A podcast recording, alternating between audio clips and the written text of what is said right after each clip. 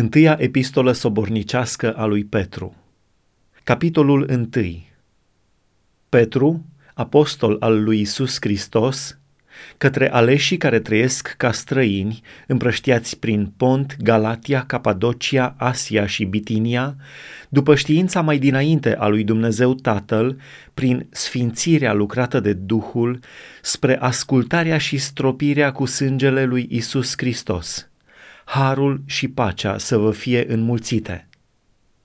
Binecuvântat să fie Dumnezeu, Tatăl Domnului nostru Iisus Hristos, care, după îndurarea sa cea mare, ne-a născut din nou prin învierea lui Iisus Hristos din morți, la o nădejde vie și la o moștenire nestricăcioasă și neîntinată și care nu se poate veșteji, păstrată în ceruri pentru voi.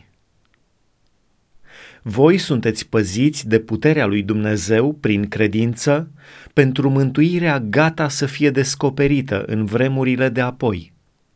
În ea voi vă bucurați mult, măcar că acum, dacă trebuie, sunteți întristați pentru puțină vreme, prin felurite încercări, pentru ca încercarea credinței voastre, cu mult mai scumpă decât aurul care piere și care totuși este cercat prin foc, să aibă ca urmare lauda, slava și cinstea la arătarea lui Iisus Hristos, pe care voi îl iubiți fără să-l fi văzut, credeți în el fără să-l vedeți și vă bucurați cu o bucurie negrăită și strălucită, pentru că veți dobândi, ca sfârșit al credinței voastre, mântuirea sufletelor voastre. Prorocii care au prorocit despre harul care vă era păstrat vouă, au făcut din mântuirea aceasta ținta cercetărilor și căutărilor stăruitoare. Ei cercetau să vadă ce vreme și ce împrejurări avea în vedere Duhul lui Hristos, care era în ei, când vestea mai dinainte patimile lui Hristos și slava de care aveau să fie urmate.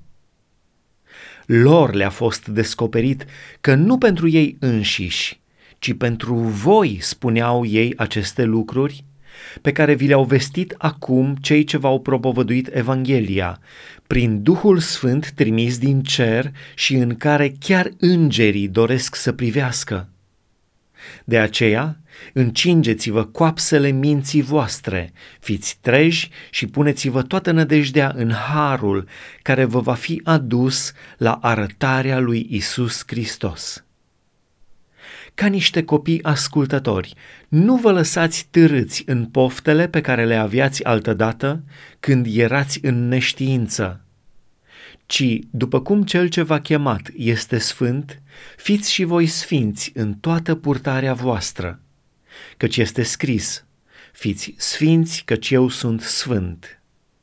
Și dacă chemați ca tată pe cel ce judecă fără părtinire pe fiecare după faptele lui, purtați-vă cu frică în timpul pribegiei voastre, căci știți că nu cu lucruri pieritoare, cu argint sau cu aur ați fost răscumpărați din felul deșert de viețuire pe care îl moștenisărăți de la părinții voștri, ci cu sângele scump al lui Hristos, mielul fără cusur și fără prihană.